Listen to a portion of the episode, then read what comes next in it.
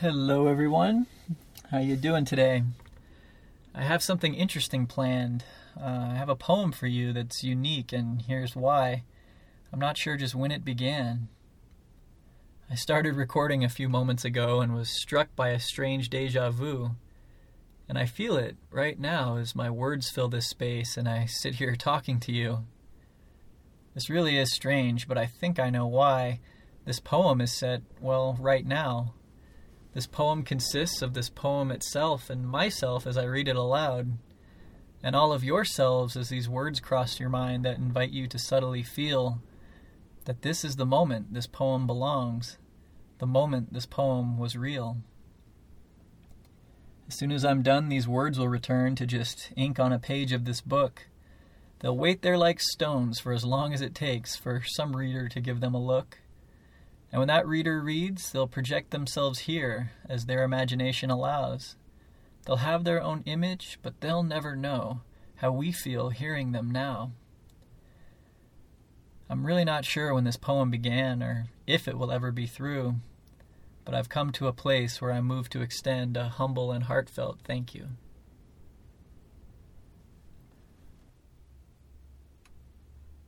Distance turns mountains into stars of frost.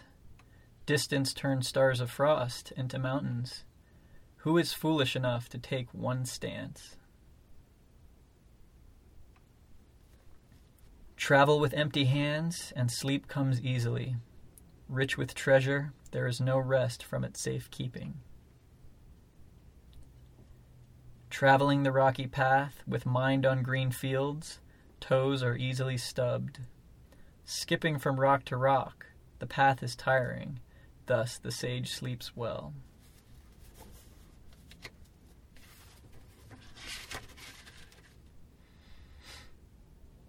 You can't fill a cup that's full.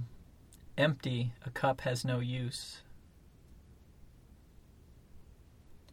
Shouldering the weight of all, the one is crushed. All shouldering one's weight, all is weightless.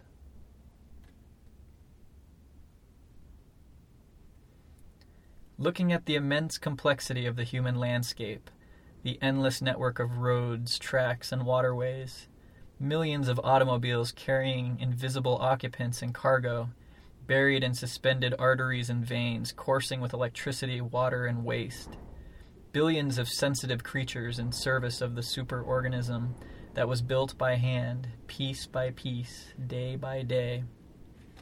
Looking at this thing is like looking deep out in space depths unfathomable, simple and absurd, unintelligible and manifest, the bliss, the sorrow, the beauty.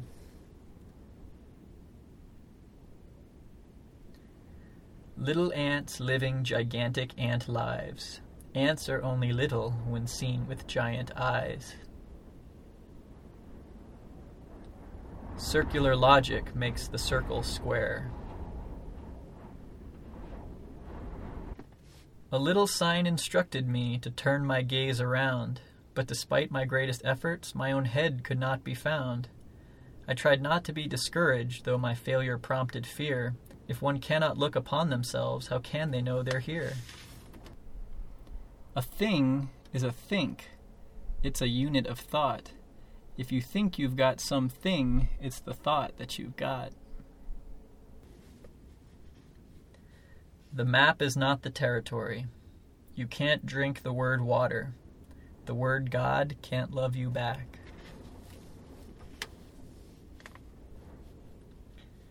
Coast to coast, high and low places between, I've been everywhere, yet I haven't moved.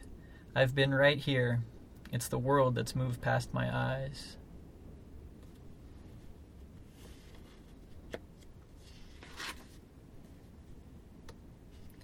When I sat down in this wheelchair, it made sense. Now I can't get up.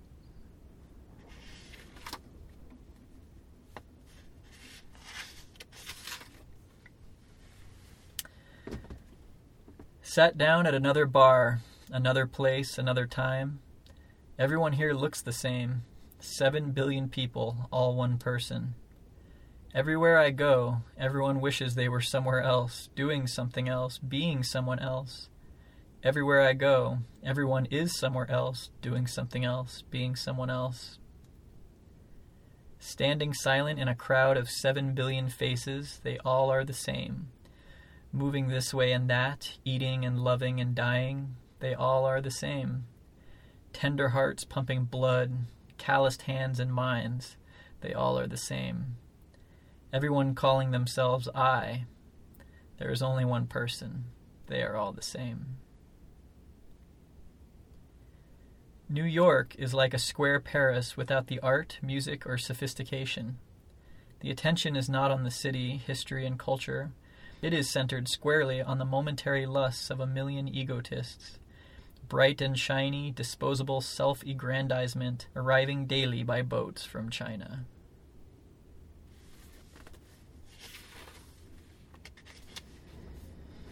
Why is it that arranged marriages, where culturally institutionalized, last a lifetime without exception? Should the heart really be allowed to run wild when it yearns so unquenchably? The human is an empire. Many systems coexist in conflict, communication, partnership. The mind thinks it's king, but it's not. It pushes muscles around and thinks therefore it is, but it is slow, indecisive, and cannot take care of itself. The stomach commands like a king, but it is not. Its hungers are of prime concern, and so is waited on continually, but it is sour and fickle and cannot take care of itself. The heart feels its king, but it is not. The mind will turn until it has come undone. The stomach will consume until it is over full. The heart will yearn until it is emaciated.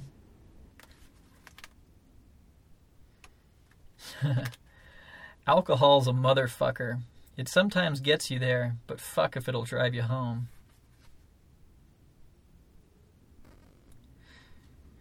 Dogs are a constant reminder to live presently. Every year, Maya ages seven. Every walk I take her on is seven walks, so I take seven walks too. Hmm. The king rose early. His queen lay still bound in silk, sleeping soundly atop the toil of faceless millions. Beautiful and delicate, great panes of glass permitted a tepid flood of light to illuminate the intricate fineries of a life possessed.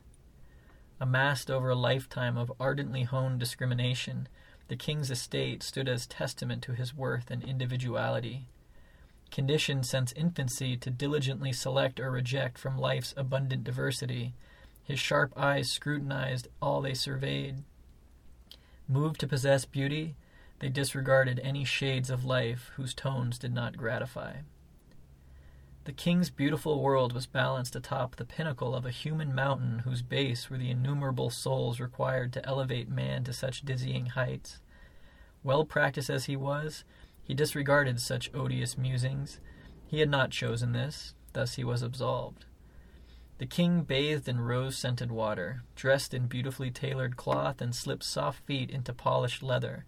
He emerged from his castle, beholding the realm over which he was master. On either side, from castles of their own, the neighboring kings emerged. The hollow taste of contempt quickly coated in the dull sheen of habitual friendliness. Each king honored the next with a quick nod, a clipped wave. Each boarded their own luxurious vessel and eased it onto the paved vine that connected their kingdoms with millions of identical others. From deep, unexamined places spun the adage, All men are free, all men are equal.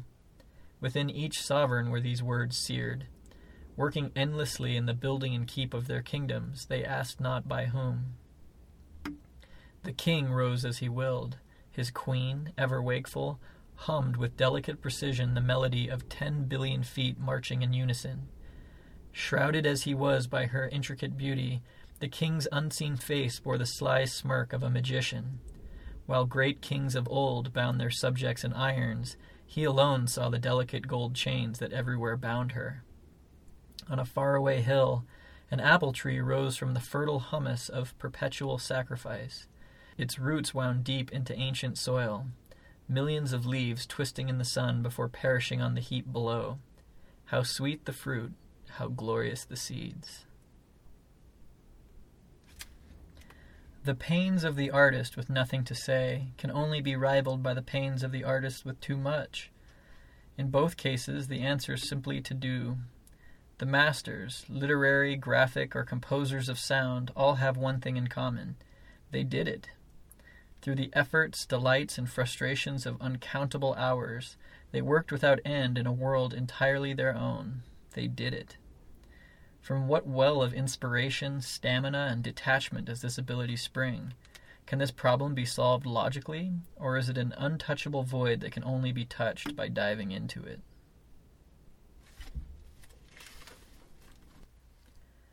Don't be afraid to go after an idea. Make a mess. Don't be frugal. Use whatever it takes. Trust past decisions. Trust your first instinct. Be patient. Don't be lazy. Find something that works, then repeat it, always exploring. Stick to the plan. Elaborate the plan as you go. Work when you're inspired. Review and analyze when idle. Always be thinking. Look for inspiration in nature, nature alone.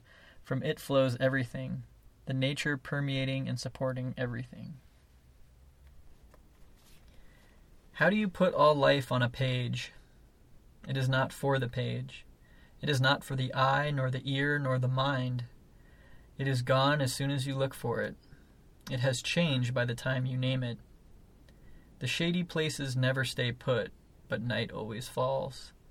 In night, the mystery opens outward and inward, from darkness to darkness.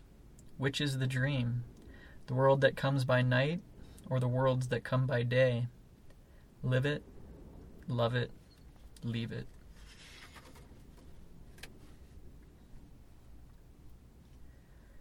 Seven billion monkeys dancing, seven billion different tunes, seven billion minds appraising, seven billion different moons, seven billion earths thus orbit, seven billion different suns, seven billion monkeys dancing, seven billion equals one. When you're an American, life is like a party at someone else's house. Unbalanced things tip over. Perfectly balanced things don't exist. It's obvious to me that the more I know about something, the less I feel capable to speak about it.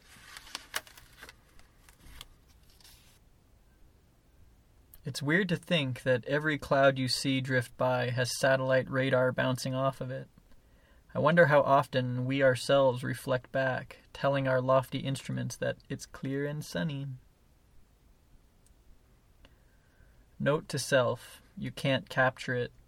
Everything flows by once. Even a beautiful photograph is itself instantaneous residue, residue from a moment in all its grandeur and complexity residue of that moment as it influenced the tiny space of a camera's film.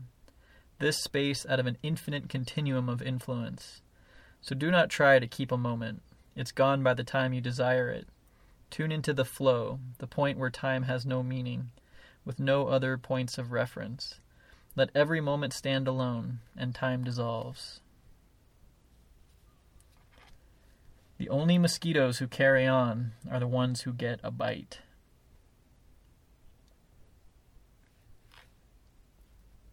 What are you? A fatally imperfect creature manufactured to worship and love your master? Or are you that love itself, flowing and changing, endlessly cycling and taking on new forms? Nothing makes you feel less talented than trying to make use of your talents. Dig, support, erect. Stack up things on top of things earth will pull it back. Oh, woe be for thee, thine time art demand, grindeth forth thine existence, thou'st company's man. I do so love this situation of mine, where complete occupation is given to rhyme, where all I must do is sit here and write, to decide on the tangent, then wrestle and fight with the words and the structure in order to link the message I send with the thoughts that I think. My message, I think, is to share in some way my self imposed duty on this crisp fall day. My tour of the nation, I am an enzyme touring an elephant. Hundreds of trillions of cells, this massive thing, I cannot fathom it. This gigantic organism, people, families, their belongings, homes, the streets that connect them, paths, the trees that line streets, forests, the animals in the trees, water pipes, electric cables, bridges, tunnels, plants, food, domesticated animals, schools, churches, office buildings, pens and pencils, cars, trains, aircraft, and warships. These things, this material, a tree's trunk, a bee's hive, the organism. I cannot fathom it. This superorganism is my body. People in this culture treat religions like magazine subscriptions. Religion dies when times are good. When times are bad, prophets are born.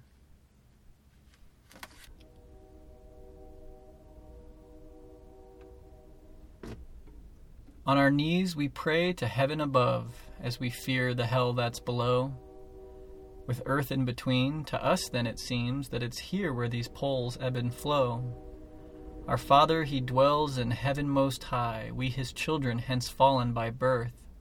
From exile we yearn for salvation bestowed as we gaze up to heaven from earth.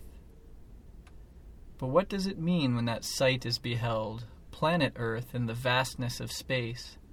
Those glorious heavens we've seen overhead aren't different, apart from this place. Earth too is in heaven as the sun and the stars, a space billions of galaxies vast. So if fallen we are, wherefrom did we depart? To what ground can the mind not trespass? Where then be that hell, or the angels and God, if not here, and then what need to rue? For if all creation is the Creator Himself, in the creation the Creator is you.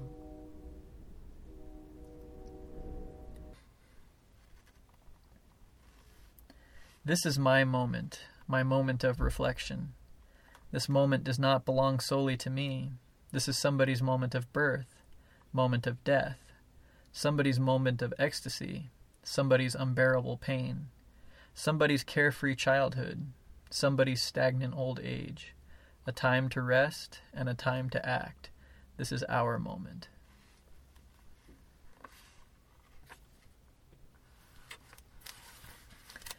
This pen I hold is awful sore at all the things I use it for. It wants, of course, to be a part of some fantastic work of art, intentionally, exactly, dutifully made to dance across a virgin page, lying down its lines and arcs to illuminate what once was dark. But alas, I'm sad to say, it saw no purpose in today. In making lists and signing checks, this instrument was never flexed. The ink it spilled was martyred thus, without a cause and no purpose. The human realm sure takes its toll on me, my pen, its liquid soul. Everyone you see was a kid once, an I know everything, rebellious, fuck you authority kid. What kind of adults do you see? Tired, bored, complacent, worthless. When does it happen? When do we all give up? as soon as we're given something to lose. Only those of us who realize that all is inevitably lost, that there is nothing that can be gained, remain as children.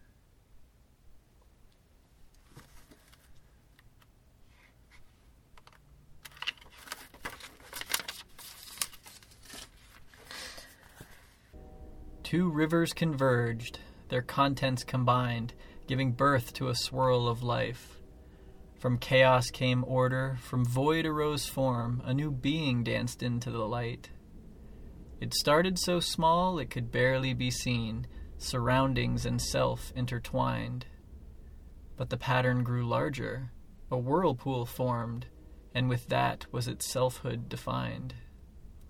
As water flowed through, it twisted in bliss, its soul was the cool summer rains, but its vigor diminished as autumn approached as the cyclone's source water soon waned.